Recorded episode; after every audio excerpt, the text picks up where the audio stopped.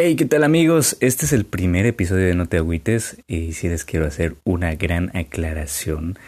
Eh, este es el primer episodio que hicimos, por tanto, hay de unos pequeños problemas técnicos allá. Tenemos igual unos problemas en cuanto a la información porque fue demasiada, nos emocionamos, investigamos un montón. Entonces, si es tu primera vez con nosotros, te recomiendo que escuches algún episodio un poquito más reciente, como por ejemplo el de la presa de la boquilla, donde estamos, eh, el, del niño, eh, tenemos varios ahí para, para que inicien, pero este en particular está bastante pesadito. Sí, entonces conforme ha pasado el tiempo le hemos mejorado bastante. Y pues nada, ahí está ya la aclaración. Eh, si te interesa en particular este tema, pues yo creo que te va a gustar porque le metemos información bastante interesante. Conforme ha pasado el tiempo hemos ido mejorando y nada, esperemos, esperamos que, disfrutes mucho este episodio y los demás. Eh, danos, danos la oportunidad. Estamos muy contentos de tenerte y pues esto es No te agüites.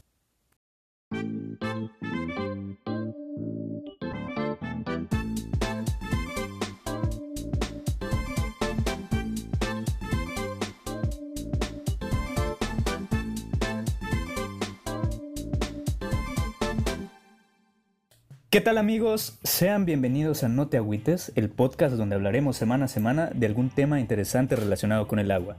Nuestro objetivo es poder interesarte en la cultura del agua, en su cuidado, así como pasar un buen rato. No te agüites. Empezamos. Estamos eh, el día de hoy en esta histórica primera edición y estamos con Axel Sandoval y estamos con Andrés Osorio, así como con un servidor, Iván, Cámara. Eh, Axel, ¿cómo estás?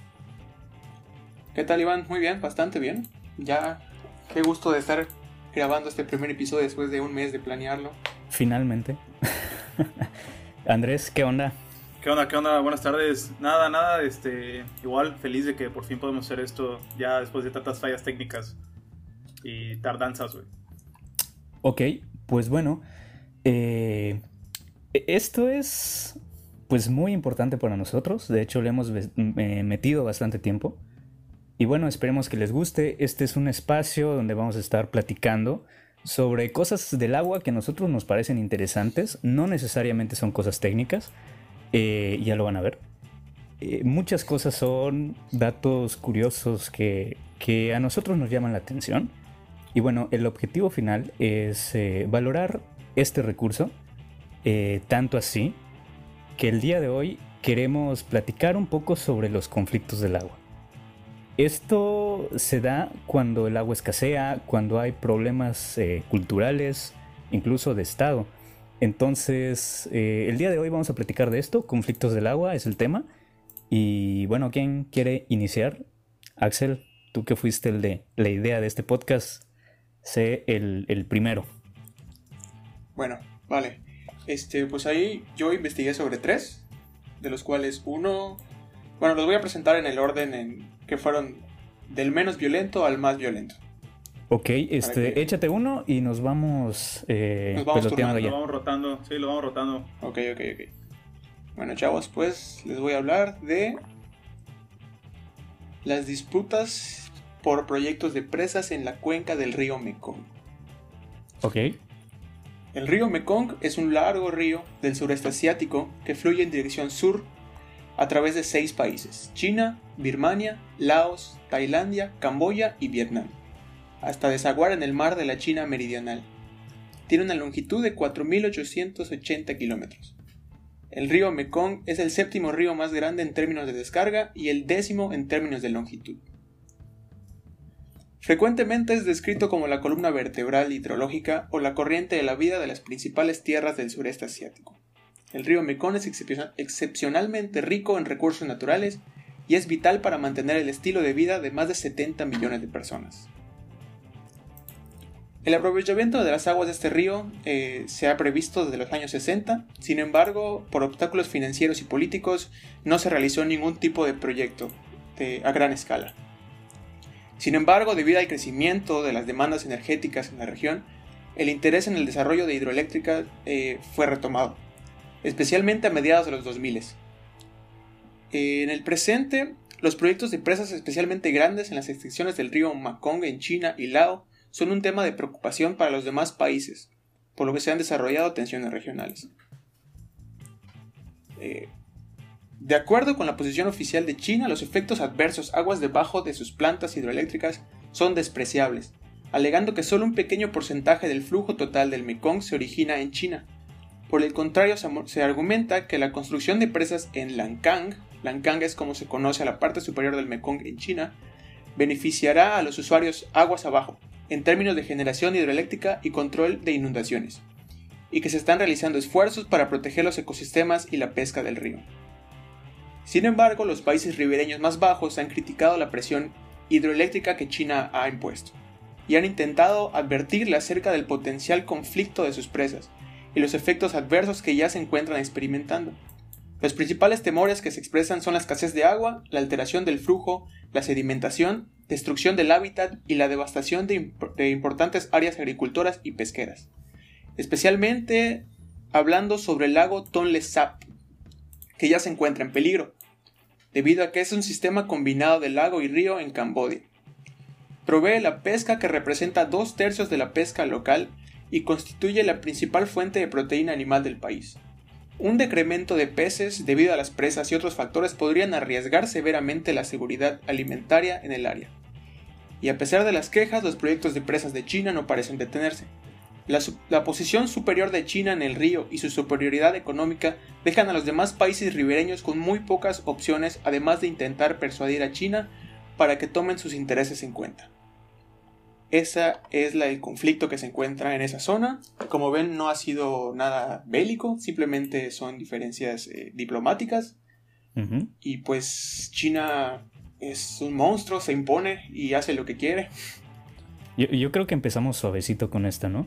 Eh, creo que el común denominador, ahora relacionando con, los demás temas que tenemos, es eh, pues un río al cual se le aplica algún tipo de infraestructura que afecta a los demás países. Entonces vemos el caso de las cuencas compartidas. Sí. Ok. bueno, Andrés, ¿tú qué tienes? Justo, justo estaba pensando ahorita que lo dijiste y que estaba contando Axel. Eh, yo investigué sobre, bueno, investigué tres, ¿no? Pero el que se parece un poco es la disputa eh, que tienen Etiopía, Sudán, bueno, Sudán del Sur, eh, Sudán y este, Egipto, por temas del, el Río Nilo, sí, sí, güey. Lo que pasa es que, bueno, no sé si han visto que ahorita en Etiopía están intentando hacer la, la gran presa del Renacimiento, que es una obra faraónica, es, es, es grandísima. Eh, y el problema aquí es que la gente de Egipto se está quejando de que esa presa, en vez de afectarlos positivamente, van a perder mucho caudal eh, cuando una vez que la presa eh, inicia de trabajos, ¿no? Entonces, pues obviamente hay marchas, hay descontento social, etcétera, ¿no? O sea, sí es un conflicto que igual no es armado, es más de es diplomático. Y el problema es que Sudán, hay en Sudán quienes están a favor de esto porque eh, dicen que eh, así habrá más mayor control de inundaciones. O sea, Sudán está de parte de Egipto o de Etiopía. o sea, es que diplomáticamente está de parte de Egipto. Ok. Pero le conviene más Etiopía, ¿no? Exacto, entonces, y de hecho en las, en las fuentes que leí es lo que dicen, ¿no? Como que Sudán no se ha metido mucho porque diplomáticamente, exacto, o sea, diplomáticamente está con Egipto, pero, pero también le, le, serviría que Etiopía termine esa presa, ¿no? Ahora, viéndolo desde el lado de Etiopía, que es un país muy pobre y este, con mucha hambruna, obviamente la idea de la presa, de hacer la gran presa Renacimiento, es para reducir estas problemáticas que tiene el, que tiene el país, ¿no? Y también es como su esperanza de ahora sí que desarrollarse como país. Claro. Eh, que, Etiopía, de hecho, es uno de los países eh, rebeldes, o sea, indomables, vamos a ponerle, porque es uno de los países que jamás fue colonia de alguna potencia europea, igual que Liberia y me parece que otro por ahí eh, de, África. Pero pues eso habla mucho de la autonomía de este pueblo, ¿no? Sí, es, muy autónoma, o sea, es, justo es gente que se ha mantenido así. Y pues obviamente esta presa es su, su esperanza, ¿no? De salir adelante. Eh, pero el problema es que el Nilo para Egipto pues representa una gran parte cultural y aparte para es pues es su agua, ¿no? De... Y, el 80% de los aprovechamientos de agua potable son de ella. Sí, sí, sí. Y también para agricultura y también para comunicación, eh, temas turísticos, ¿sabes? O sea, es un recurso muy importante para los egipcios. Sí, güey. De hecho, hasta leí por ahí que reclaman los derechos históricos, los derechos históricos del río Nilo. O sea, prácticamente se sienten dueños por esta parte de la cultura ancestral que ya hemos visto, ¿no? Sí, sí. Y pues, sí, como dices, el 90% del agua dulce del país se obtiene del río Nilo, ¿no? En Egipto. Eh, entonces, pues sí, ese es el, problema y lleva ya bastante tiempo y sigue sin arreglarse y lo pueden encontrar en internet, o sea, no es tan fácil como entrar a Twitter y poner este, la gran presa del renacimiento y te va a salir una noticia de hoy que siguen hablando, ¿no? Y y todos los días hay noticias de que se van a volver a juntar los dirigentes para hacer un pacto, no sé qué. Entonces, pues sí está un poco difícil, ¿no? Porque cómo le dices a, Etiopía, ¿sabes qué? No, pues no puedes hacer tu presa, sigue muriéndote de hambre o, sigue en pobreza o como quieras, porque no quiero que, que te quedes mi agua. Y digo, también entiendo una parte el temor de, de, la gente de Egipto, ¿no? De que, puta, pues ellos sobreviven ahora sí que de eso, es su, es su fuente de agua y dependen de ella. Entonces, obviamente también es un miedo. Ahora, lo que dice Etiopía, y sí es muy cierto, es que la presa la van a poner en una de las afluentes. Es decir, no tendría por qué, no tendría por qué cortar el caudal, ¿sabes? Digo, seguramente en algún porcentaje, pero mínimo. No, no no hay ningún estudio en el que diga que el hecho de poner esa presa, por la, por la ubicación de la presa, si la ves en un mapa, desde donde nace el río Nilo hasta donde, hasta donde desemboca, es solamente una pequeña parte, o sea, es, mínima. Eh, entonces, pues sí, sí, ese es el conflicto, ¿no? Que, que traen ahí, este, que son Egipto y Sudán, Sudán diplomáticamente, porque pues, a Sudán, la neta, al parecer no, no le afecta mucho. No figura. Y del, y del otro lado está Etiopía. Lo que pasa es que Sudán pues, apoya a Egipto diplomáticamente. Ok. Eh, de hecho, bueno, eh, vamos a hacer un pequeño paréntesis para explicar un poquito de cómo funcionan los ríos. Lo que pasa con los ríos es eh, como si fuera una gran tubería. Tienes una tubería donde tienes tu fuente de agua, que en este caso, en el caso de los ríos serían las montañas, lugares donde se acumula el agua y se va concentrando para darle flujo y en la mayoría de los casos desembocar en el mar. Esto pues siguiendo el relieve y toda la cosa.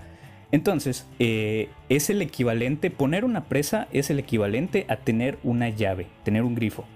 Entonces, digamos que en este caso, Etiopía eh, está poniendo una llave y que va a cerrar esa llave y va a dejar a los egipcios sin agua. Eh, Sudán, por su parte, tiene un exceso de agua, entonces por eso dice, no, pues a mí me conviene que, que se cierre, ¿no? Sí. Eh, y es lo que tenemos.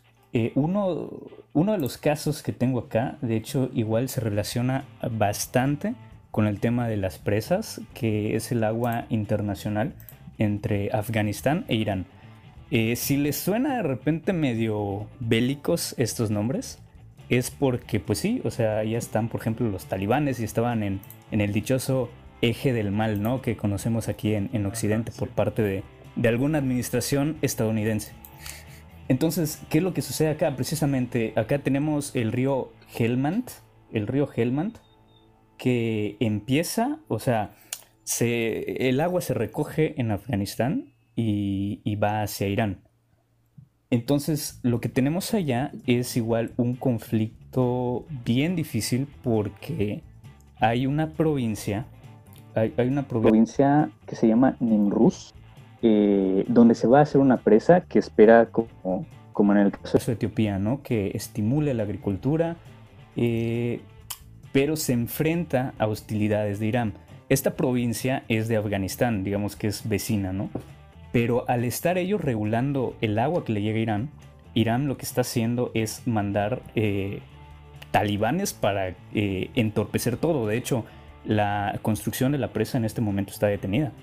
Eh, o está yendo a pasos muy muy lentos porque pues sí, o sea, imagínate allá al, albañil yendo eh, con toda la actitud y, unos talibanes llegan a, amedrentar, ¿no?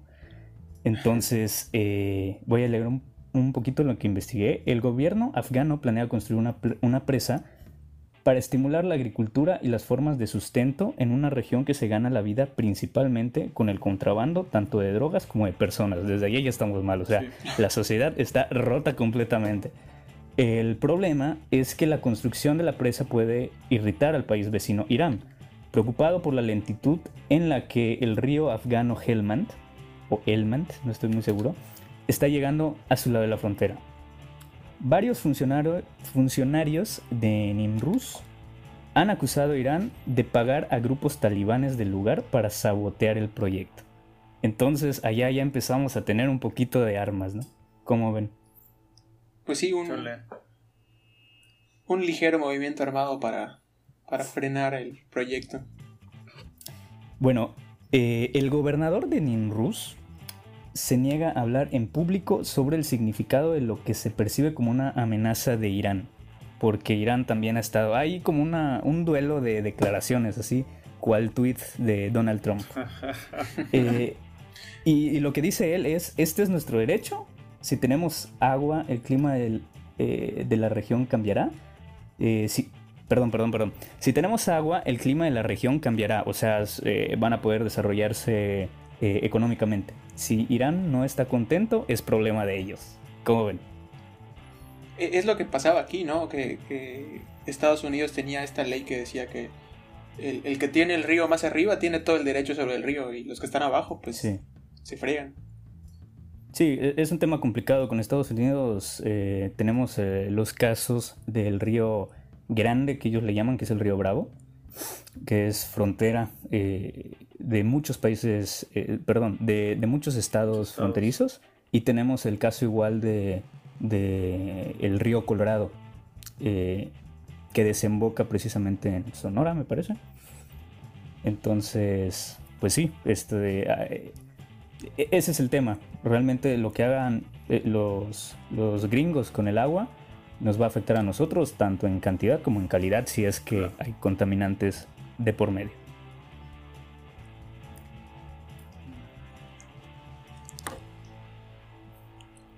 Bueno, pues voy con, el eh, segundo caso. Y esta vez es aquí en Latinoamérica y es en Bolivia.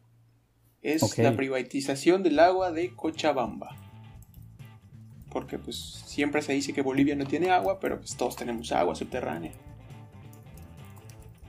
Bueno, pues en el 2000 comenzaron las protestas por esta privatización.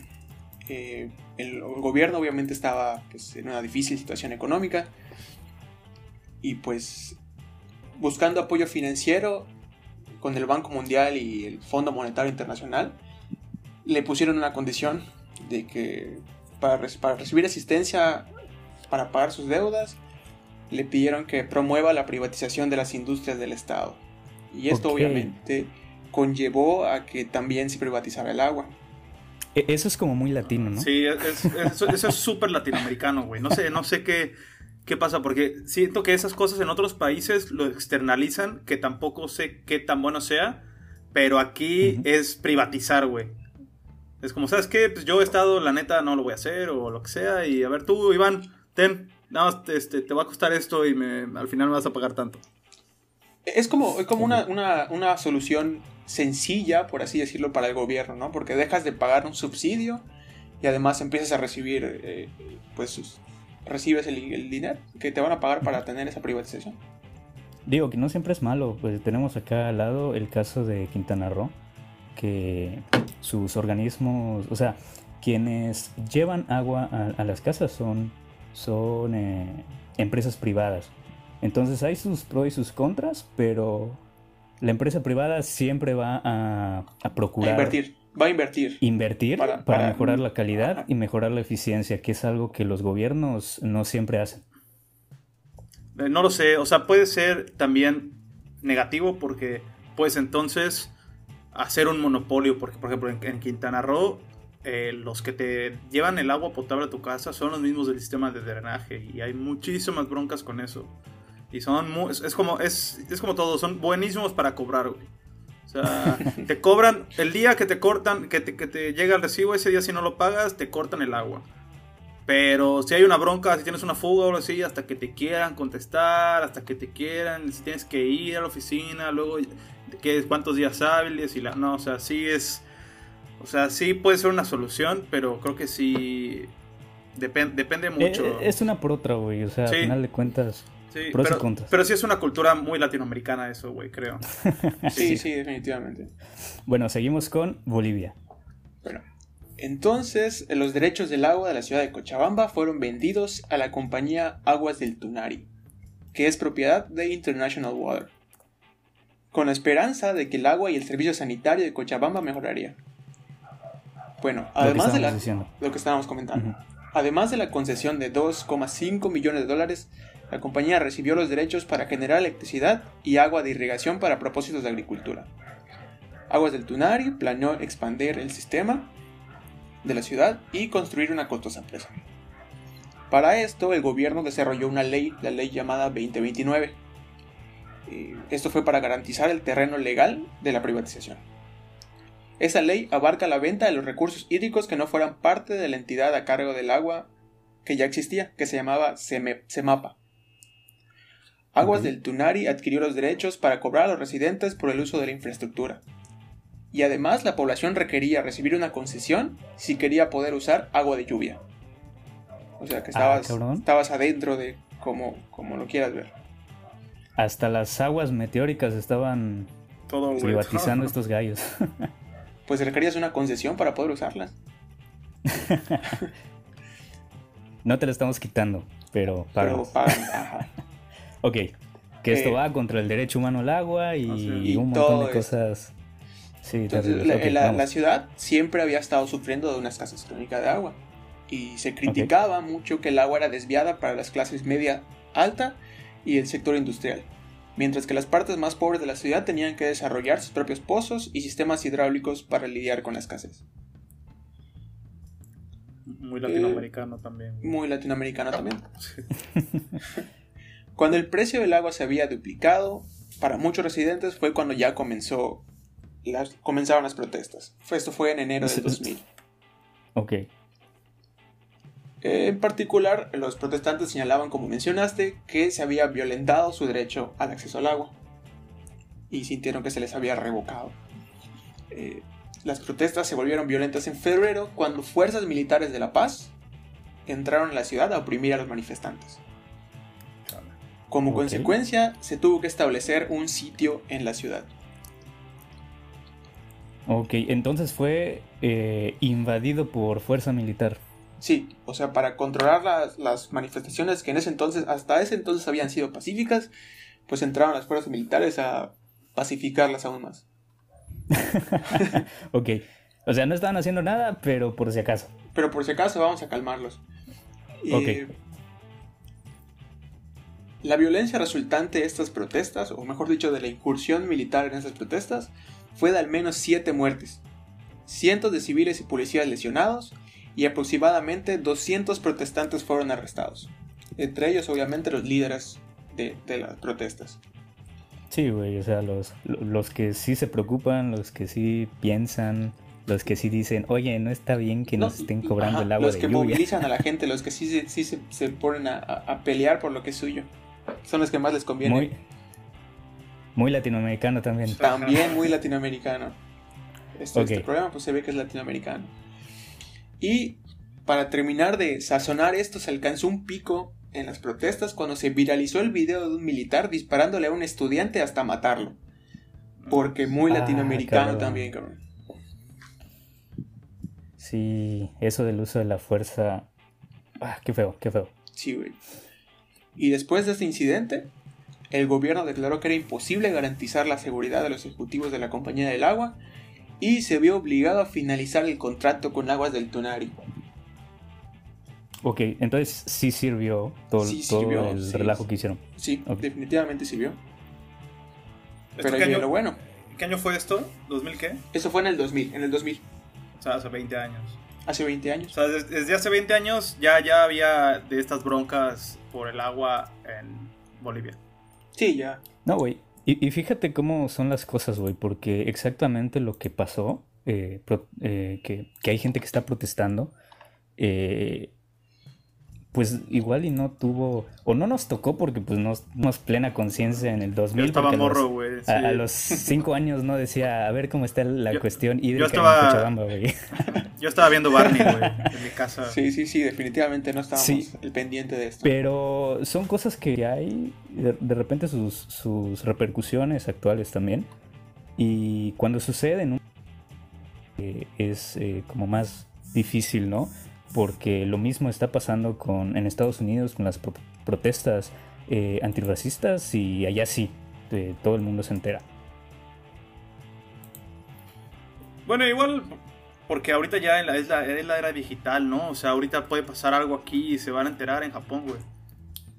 De hecho, eh, me sorprendió ver cómo es que se, viralizó el, el, video del militar, porque pues era el año 2000, cómo se viralizaban las cosas en ese año. Por email. por email. Ok. Eh, Cadenas. Bueno, eh, Andrés, ¿tú tienes algo?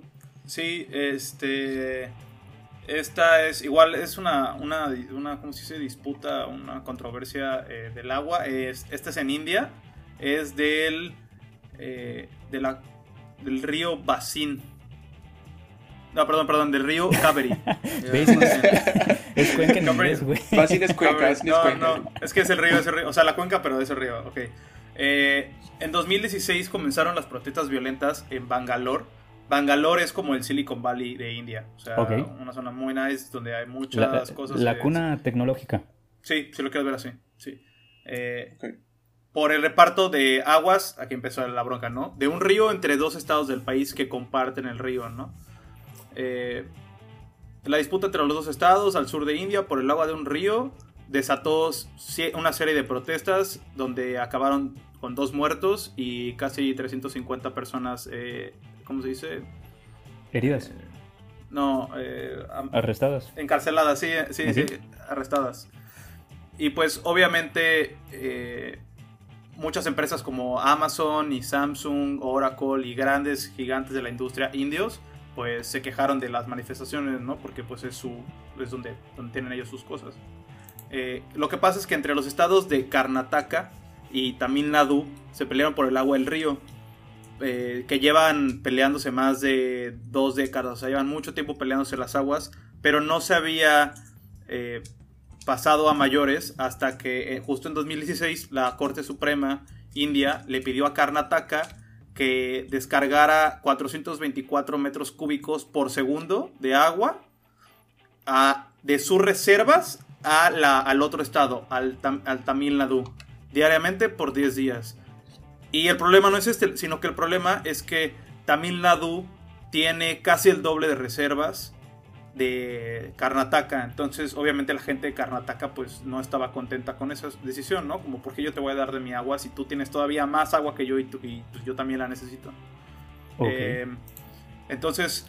O sea, la industria estaba necesitando más agua. Ajá. A, pesar de que tenía un montón. Ajá, y se la querían bajar al, estado de Arado. Ok. Eh, por nada más porque sí. eh, entonces, eh, pues ya fue el veredicto, ¿no? Obviamente se, se, peleó porque se bajara la cantidad, porque se cancelara ese, ese, proyecto. Este, al final se redujo, o sea, ya no era lo mismo de agua, pero también este, el, Karnataka no estaba de acuerdo, eh, ¿no? Se les dio un plazo y no lo cumplieron, y se les dio otro plazo y no lo cumplieron, y así se los trajeron hasta que se volvieron a sentar, ahora sí que a negociar y se creó, eh, ¿dónde está? ¿Dónde está? Se creó el Consejo de Administración de Calvary para seguir lo que es el, la disponibilidad y el uso del agua, ¿no? Eh, todo esto por parte de la Corte Suprema de, India. Eh, y luego el 22 de junio del 2018, o sea, dos años después, a pesar de que Karnataka no estaba a favor, el gobierno todavía volvió a crear otra comisión que se llama la Comisión de Regulación de Aguas de Cabri, del río. Eh, entonces, se crearon dos, dos instituciones nuevas, por decirlo así, solamente por esta situación. Una es el Consejo de Administración de Covery y la otra es el, la Comisión de Regulación. Una es un órgano de coordinación y la otra es la que controla la gestión del agua eh, con una base diaria, ¿no? incluyendo los niveles de agua entrada y salida, eh, de los depósitos, etc. Al final, eh, Karnataka sí tuvo que, ceder, o sea, sí tuvo que dar una parte de sus reservas, pero con todo esto de la comisión y de la regulación ya no fue lo que se había estipulado desde un principio, ¿no? Y igual, con todo lo de las, manifestaciones, pues terminó en en que se iba a, entregar una parte de las reservas de agua. Pero lo, chistoso es que crearon dos comisiones, o sea, no estaban de acuerdo, crearon una, no estaban de acuerdo, crearon otra. Entonces al final se crearon dos comisiones solamente para resolver una, bronca, ¿no? Que es el compartir agua, literal compartir agua. Ok. Ok, que de hecho tenemos igual acá nuestra comisión con los Estados Unidos. Me parece es el SILA que estoy Comisión Internacional de Límites y Agua, que nosotros tenemos con, con Estados Unidos. Entonces no estamos tan lejanos por la misma cuestión de los acuíferos transfronterizos, o sea, de las aguas subterráneas, así como de los ríos. Ok, entonces allá hubo muertos, hubo heridos o se quedó en tensiones. Pues solo, solo en 2000, o sea, como en 2016 fue que la Corte Suprema falló en contra de Karnataka para para que le diera agua al otro estado. Eh, fue la única manifestación que está como registrada bien y solo en esa fue, fueron los dos muertos y 350 arrestados. Eh, supongo, Que, pues, supongo que bastante, igual bastantes heridos, ¿no? Pero solamente fue esa. Ya lo demás se resolvió eh, así que pues pacífica y diplomáticamente. solamente esas manifestaciones fueron las que llamaron la atención. Ok, ok, ok. Que bueno, me llama la atención porque en, India eh, no es uno de los, de los países que se caractericen por falta de agua.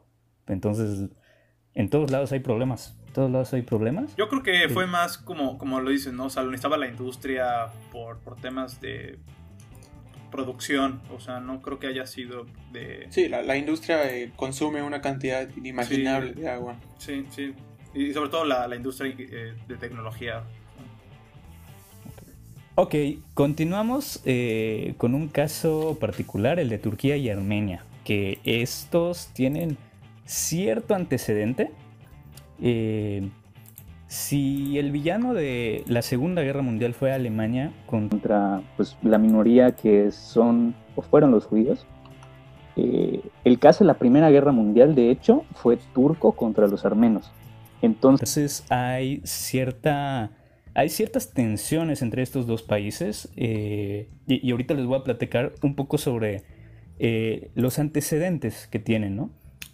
Eh, la detención de 235 armenios por parte de las autoridades otomanas, que es pues el estado que precedió a la actual Turquía, en Estambul el 24 de abril de 1915 dio comienzo, pues hace 105 años, eh, dio comienzo a un genocidio de 1.5 millones de personas.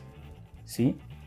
A la fecha, Turquía sigue sin reconocer que mató a un millón y medio de armenios. El imperio otomano eh, combatía del lado ruso. O sea, bueno, eh, aquí había el contexto que era una guerra que tenía el imperio otomano, o sea, Turquía, de hace 100 años, contra los rusos. Y eh, si se acuerdan, muy probablemente no, los armenos fueron parte de, de, la URSS. Entonces, pues estaban del lado de los rusos, ¿sí? Entonces, ¿qué es lo que hace Turquía? Turquía tiene eh, viviendo a cierta cantidad de armenios en, su territorio y los sacan, pues, o sea, tal cual, o sea, yo sospecho que tú estás con, con los rusos, voy a sacar a toda tu gente y, y tenla, que se vayan a tu país. Entonces, eh, hubieron muchas, muchas desgracias que ocurrieron con, con, esto, o sea, muchas violaciones a derechos humanos, eh, maltrato, tortura, muertes, evidentemente. Entonces, eh, aquí hay esta cuestión. De entrada, estamos muy mal allá con, con la situación de los dos países. De hecho, actualmente dice eh, un especialista, me parece que, que, trabajó con, con, Estados Unidos en la Segunda Guerra Mundial. Eh, los turcos nunca van a aceptar el genocidio eh, y lo dan como si fuera una gran masacre, ya que ellos alegan que murieron de los ellos, primero que nada, no reconocen el millón y medio de personas. Ellos dicen que fueron solo 300 mil. Y dicen que también murieron 200 mil turcos. Entonces ellos dicen, pues fue una guerra que ellos perdieron. Este, a mí déjenme en paz. Y esto es porque eh, los armenios, eh, en caso de reconocer Turquía que ellos, que ellos mataron a esa cantidad de armenios, eh, como que entraría por ahí un tema de propiedad ancestral de la tierra y tienen miedo que le quiten un tercio de, su territorio a Turquía. Desde aquí empezamos mal, ¿no? Este, todo esto escala en el tema del agua porque estos países que son vecinos comparten en su frontera, cual si fuera un río bravo, eh, un río que se llama, es que tiene varios nombres, el Nagorno Karabakh. Bueno, es un río, vamos a ponerlo así. un río con dos eh, y ellos habían acordado en, en, 1927 que iban a compartir ese río a mitad y mitad. ¿Sí? Esto cuando... ¿En qué año? Cuando todavía existía la URSS. ¿Sí? ¿En qué año fue el, pacto? ¿El qué, perdón? El pacto que hicieron para dividirse el río. Eh, 1927. Ok. Sí, estaba como muy técnica e, este caso. Bueno, el chiste es que después también estos, estos eh, estados deciden construir conjuntamente una presa y explotarla al 50-50, cual si fuera una barda de división de cualquier casa, ¿no? Y ellos eh, pues hacen esto y, y, hasta aquí todo bien. ¿Cuál es el problema? Que recientemente, 2015, eh, si, si, si mal no recuerdo, eh, se decide eh, no renovar estos, estos tratados que hasta ahorita han mantenido con paz. Entonces, eh, entonces, ¿cuál es el problema aquí? El problema es que, pues con el cambio climático, con los cambios en el mismo río, todas estas cuestiones están atentando contra la seguridad hídrica de las personas de ambos lados de la frontera y tras declaraciones recientes de los líderes, siempre en el marco del genocidio armenio que, no se reconoce, este, pues dicen, no, pues no vamos a renovar esto. Aquí tenemos otro caso de tensiones políticas eh, que, bueno, están complicando la administración de un río y que muy probablemente este, den lugar a conflictos próximos y con el cambio climático se van a acentuar y va a ser mucho peor. Entonces digamos que aquí eh, existe un conflicto por el agua, pero es el mismo conflicto de siempre, ¿no? El, del genocidio armenio que no reconoce Turquía. pero no, no ha habido o hay conflicto armado. Eh, de momento no. O sea, bueno, han habido y un montón. De hecho, este, se han peleado eh, hasta por un, un segundo río. se han peleado estos países. Y, es como pelea de, novios, o sea, este, ahorita este es el problema, pero ahorita que hay este problema, como no resolvimos el de hace dos días, eh, te voy a caer con ese igual. Entonces, ese es el problema realmente con estos dos países, ¿no? Que, hay mucho conflicto y, ya los dos están a la defensiva, cual pareja tóxica. Siempre sacan lo anterior, ¿no? Para reclamar. Simón, Simón. Ok, seguimos Voy con, el, con mi último, que es, es la escasez de agua en Yemen. Aquí no es tanto eh, una guerra con otro país, con otro estado. Ahorita van a ver cómo está este problema. Eh, para empezar, Yemen es uno de los países con mayor escasez de agua en el mundo. Solamente cuenta con 120 metros cúbicos de agua por cápita por año y probablemente irá bajando mucho, mucho más. Un, país eh, seco, en la mitad del desierto, para quienes no lo ubiquen geográficamente, está en la mitad del desierto arábico. O sea, un, país que está debajo de los mil metros cúbicos per cápita por año es un país que se considera en escasez. Y Yemen tiene solamente 120. Ok. Eh, los orígenes de esta escasez fueron que siempre, siempre ha tenido una baja, eh, eh, bajas precipitaciones. Y un país donde llueve poco. Es un país donde llueve poco y además eh, han ido disminuyendo, ¿no? Ok. Cambio climático. Ajá. O sea, desde 1990 se ha ido disminuyendo en un 9% cada década. La niña. Que, ese es otro tema, el niño y la niña. Bueno, pues Ajá, regresamos a Yemen. y aún más importante, eh, los hábitos de consumo de agua han cambiado dramáticamente en la, población yemení y además está creciendo eh, pues exponencialmente. No solamente eh, se usa más en, las cuestiones domésticas y en la agricultura, sino que cambiaron, o sea, dejaron las, las, las formas antiguas en las que hacían ganadería y comenzaron a explotar el, un 90% más de agua por implementar nuevas eh, formas de, la ganadería. Industrializaron todo y ahorita están consumiendo nueve veces 90%, más ajá, nueve veces. Punto nueve veces lo que se consume en total. Y no tienen reservas, ¿no? No, ellos no tienen reservas. Eh, vamos a ver. Eh, ¿Tienen allá algún conflicto con algún país o entre ellos están... E, este conflicto es, es más entre ellos, o sea... conflicto interno. La cuestión es que todos lo han basado a conseguir agua pues del subterráneo. Entonces tienen que hacer cada vez pues, más profundos y cada vez extraen más agua, lo que causa también que se salinice el agua y se echa a perder entonces, eh, aquí más que nada los conflictos son entre, entre ganaderos, por así decirlo, personas que tienen sus granjas, que tienen sus pozos, y cuando ven que hay otro ganadero que va a poner pozos, saben o, piensan que va a poner en riesgo el agua que ellos tienen. Okay. De hecho, este...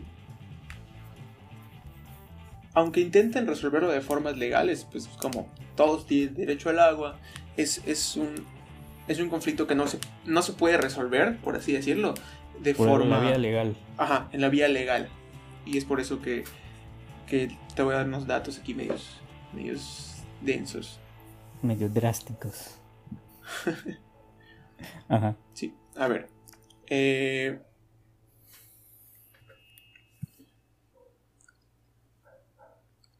aquí este su, su manto de agua va bajando cada año 8 metros. Asam. Para que se den una idea, 8 metros baja cada año. O sea, para poner en contexto, 8 eh, metros es lo que hay eh, en diferencia de altura entre eh, Progreso, Yucatán y Mérida, Yucatán. O sea, estamos hablando de, de una cantidad enorme de agua, ¿ok? Sí, y, pues cada año ellos están bajando aproximadamente 8 metros y pues eso evidentemente están consumiendo el agua muy, muy cabrón. Y además, eh, pues estos conflictos entre personas han dejado aproximadamente 4.000 muertos. ¡Wow!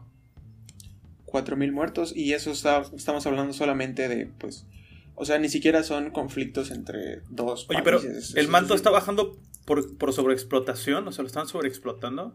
Sí, lo están sobreexplotando. Porque eh, cuando cambiaron el...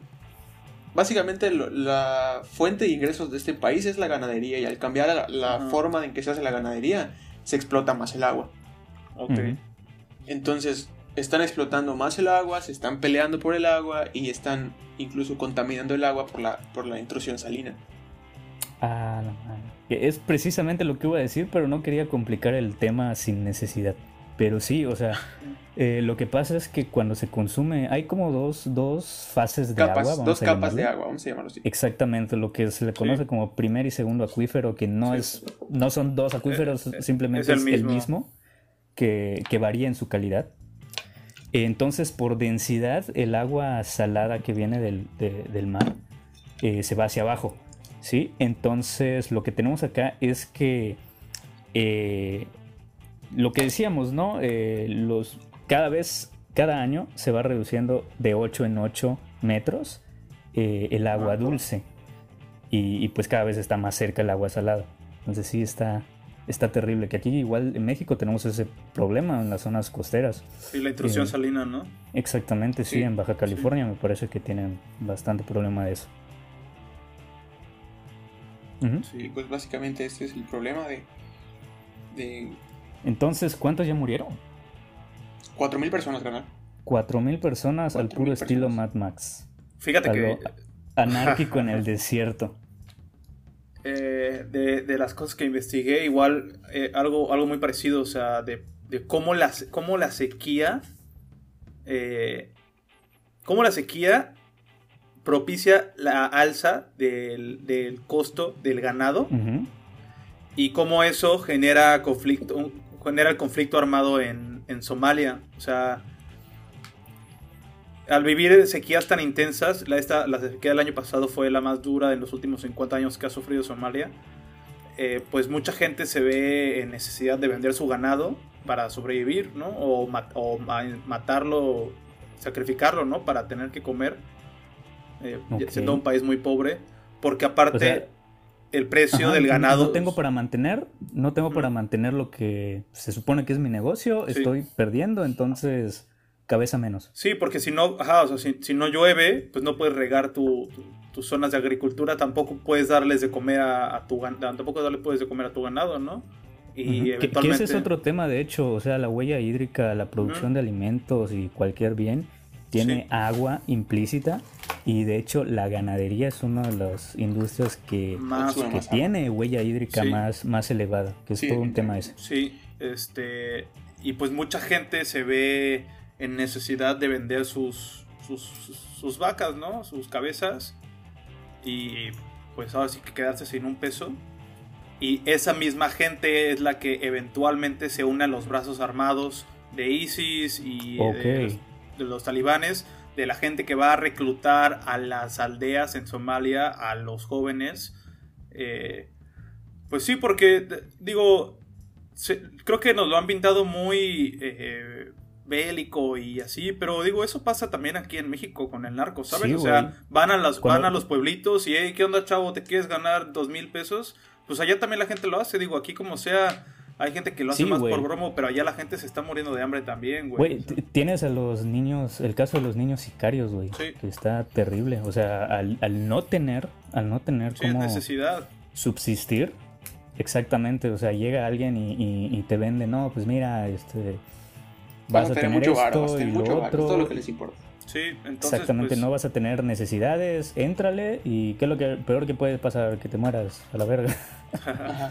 Sí. Esto de- pero, pero si no, pues vives bien, cosa que no haces ahorita y, y sí, o sea, las- la, la gente que está en necesidad ni, ni la piensa. Sí, pues, es lo que te digo, o sea, por eso uh, es, es impactante como una, o sea, como la sequía es un factor tan importante en, en un conflicto armado eh, en un país, ¿no? O sea, ni siquiera tiene, no se están peleando por agua, o sea, no, no, no, no tiene nada que ver el- la guerra con el agua en Somalia aún. Eh, es más lo que hace la falta de agua, como eh, lleva, un, lleva un- una serie de casos que al final termina en, en- en aumentar la violencia, la inseguridad, la pobreza, etcétera. Por- porque pues Somalia es un país que depende básicamente de su ganadería y de su agricultura. Con eso, subs- eso. Bueno, encontré ahorita dos datos para, para corroborar, son estos, mira. Esto, estos eh, conflictos violentos han se toman la vida de aproximadamente 4.000 personas, pero al año, güey. Al año. Al año. O sea, O sea, Yemen. Yemen, En güey. Yemen. Se, se mueren Ajá. 4.000 personas, pero al año, güey. O sea, no, no se han muerto 4.000 en total. No, pues sí, sí son un montón. A ver, ¿Cuántos años lleva esto? Uh, pues esto ¿Cuándo empezaron a, industrializar? Dice, por ahí. Eh, mira, cuando empezaron a utilizar los pozos profundos fue en los años 70. Ok, 70, estamos hablando, estamos en el 2020, estamos hablando de 50 años. Por 4 mil, güey, 200 mil, o sea, te llenas un estadio azteca de puro cadáver De, de, de acaecido por la falta de agua. y además, eh, bueno, los pozos tienen que ser aproximadamente 800 metros de profundidad para llegar al agua, güey. Uy, rayando el kilómetro, Rayando el kilómetro. Y pues a los pocos años van a llegar. Cada año baja de 1 a 8 metros el, el manto, güey. y si le sumas aún, si le sumas eh, el, hecho de que, como dices, la intrusión salina,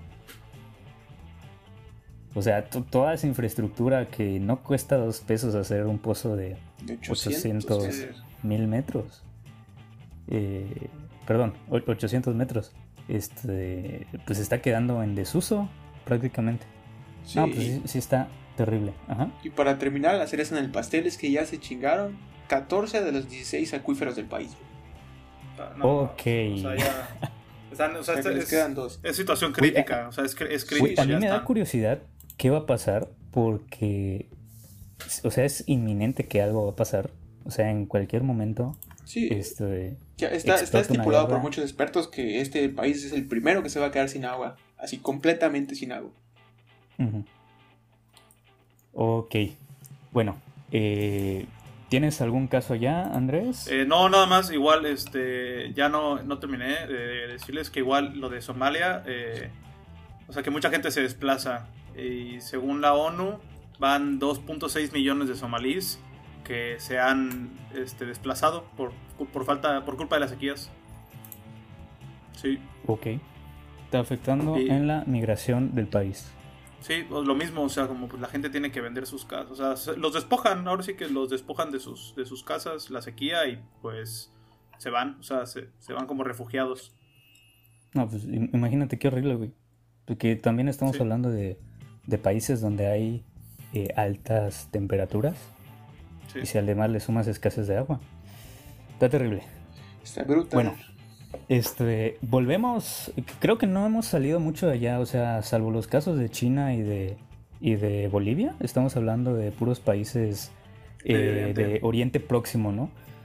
Eh, y pues vamos a regresar con eso. De hecho, vamos a, cerrar con uno de esos temas.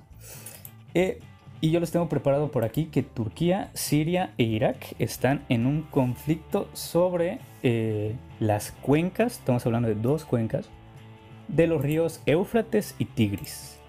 Entonces, si les suena familiar esto, es porque ya lo estudiaron en primaria y quizá no lo recuerdan.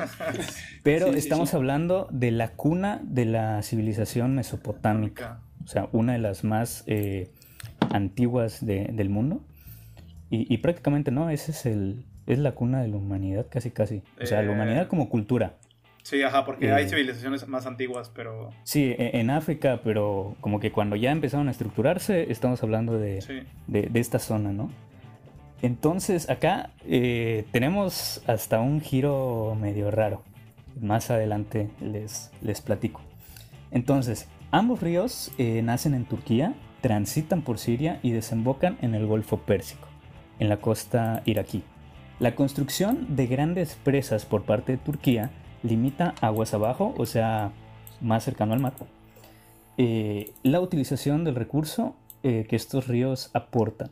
Turquía aprovecha el 30% del río Éufrates para su consumo interno, mientras que Siria ah, se abastece con el 85%. Ya estamos hablando de, de cantidades elevadas. E Irak aprovecha el 100% del río Éufrates para abastecerse. Estamos hablando de un país entero que depende de un río. Y, ese río lo maneja alguien que, está eh, en, la colina, vamos a llamarle, ¿no? Este, hay alguien que puede controlar el 100% de agua que consumes. Entonces, está terrible esto. Este, cada embalse o desviación de una parte de los ríos efectuadas por Turquía eh, se disminuye, con cada embalse, perdón, se disminuye la cantidad de agua que reciben Siria e Irak, lo que provoca cada vez más tensiones en la región. Seguimos hablando de países desérticos con estados eh, muy poco consolidados, o sea, donde hay anarquías incluso en, ciertas regiones, en las más lejanas. Eh, y, estamos hablando de lo mismo, o sea, de gente que controla ríos este, por pura suerte geográfica, ¿no? Entonces como que se va repitiendo esto y, de esa zona no nos estamos saliendo mucho y estamos hablando que igual hay muchas, eh, digamos que la banda ya no es muy tranquila que se diga.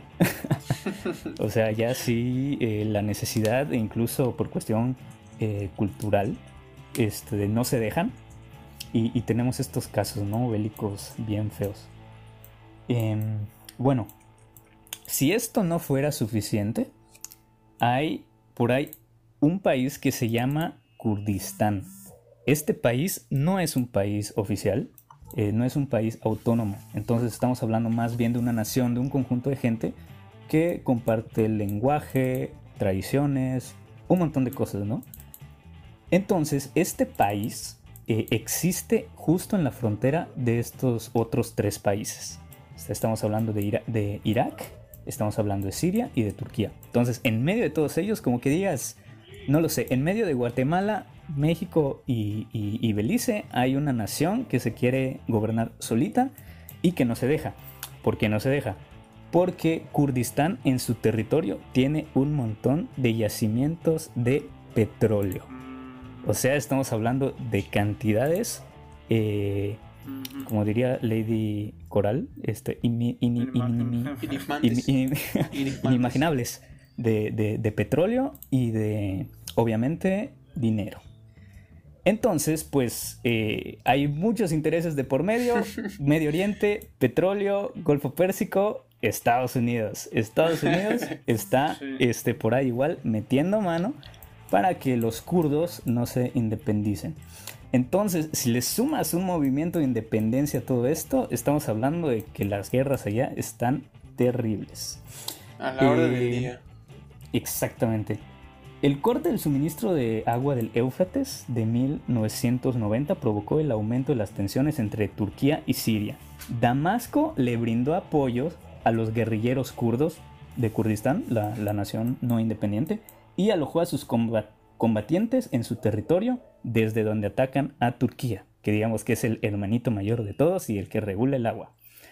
Entonces está terrible la situación acá. Está muy tenso. O sea, Turquía ya me la mencionaste dos veces, ¿no? Tiene dos conflictos por dos ríos diferentes. no, tiene hasta tres o más, güey. O sea, tiene el de Armenia. Ah, tiene el del, del... Éufrates y tiene el del Tigris. Este, y, si no es que le salen más, güey. ¿Cómo ven la situación de Turquía? Que aún no ha terminado. Pero hasta ahora, ¿cómo ven, Andrés? No, pues justo estoy en el, en el Google Maps viendo la posición geográfica, ¿no? Sí, sí, güey, sí, sí, sí. Hay que ubicarse para entender mejor. Sí, no, sí, está...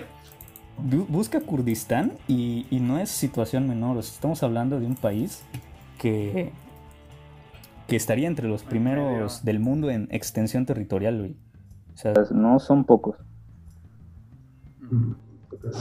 Pero bueno.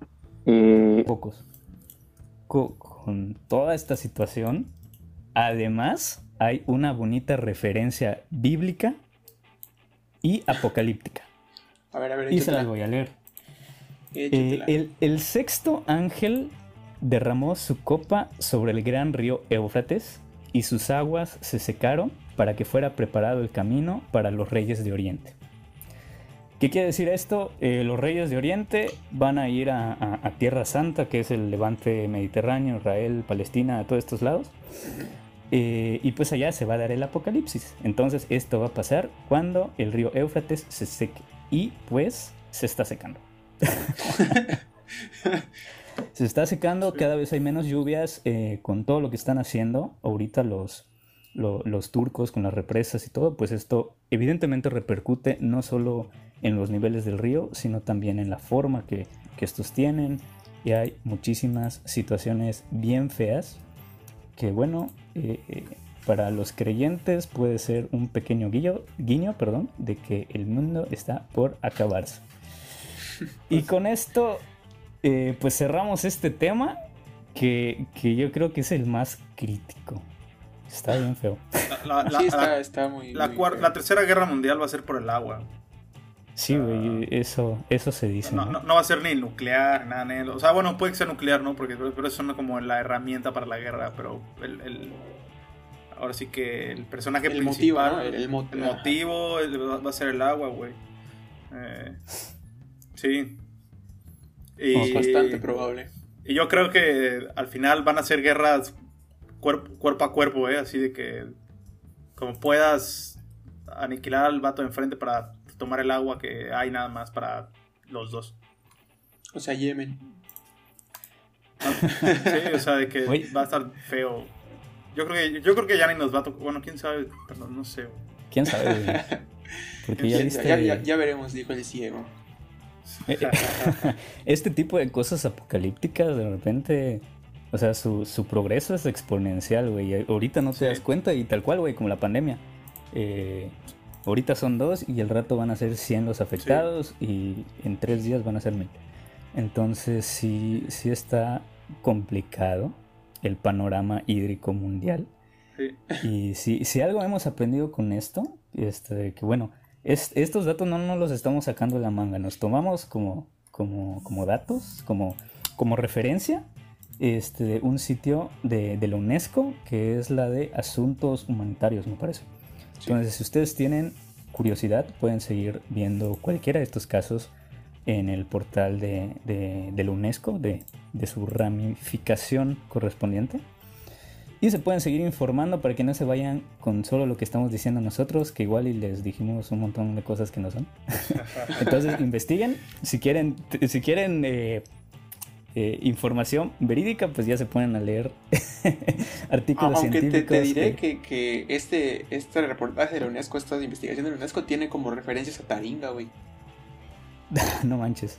Sí, güey. Bueno. Que, Independientemente de las fuentes, este, pues sí, eh, la realidad es que sí hay mucha, mucha tensión por el agua y, y que eso es innegable. O sea, es, hay videos eh, donde puedes ver a, a- a movilización armada eh, para atender alguno de estos casos. Entonces sí, sí está muy crítica la situación. Pueden ser quizá no los números, pero, pero sí hay muchísima, muchísima tensión en el tema hídrico.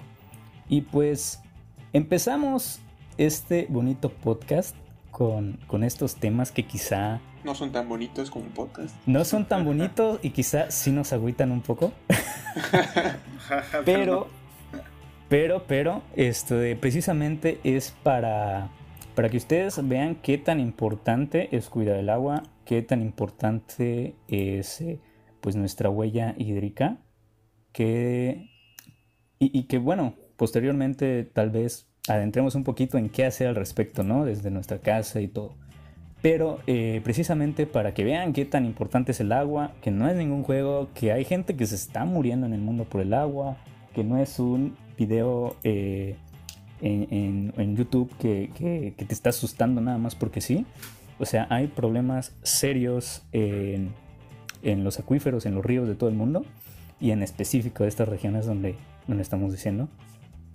Y pues no, no es ningún juego y pues no sé. Ya, ya me agüité un poquito, pero no se agüiten ustedes. Cuidemos para nuestra agua. escuchando. Es el- ese es el mensaje. mucho el La agua. moraleja de hoy es cuida el agua Cierra La la moraleja llave. es cuida el agua. y lávate las manos. Y bueno, no sé si tienen algo por decir. Yo creo que ya estamos acercándonos a eh, la conclusión de este primer episodio de No te agüites. Y bueno, pues estamos emocionados. Síganos escuchando. En los siguientes, pues va a haber más buena vibra. Denle like, denle like y compartan Radio Escuchas. Denle like, compartan, síganos en todas partes. Esto de eh, manita arriba, eh, campanita en YouTube, lo, lo que sea. todo, todo lo que ya se saben que, que, escuchan todo el tiempo, para que nosotros podamos pues seguir llegando a más gente y llevar la palabra del Señor del lago. Y si tienen algún tema o alguna duda o les gustaría escucharnos hablar de alguna otra pendejada, pónganlo por ahí para que nos tomemos el tiempo de hacer nuestra investigación. Así es, coméntenlo, este, no les miento, actualmente estamos analizando sobre 30 temas para hablar en el próximo episodio, todos muy interesantes y bueno, eh, esperamos que les haya gustado y que nos sigan en nuestras redes y que sigan escuchando todo nuestro contenido y ya. Así es. Nos vemos. Perfecto, pues nos vemos y sigan escuchando, no te agüites.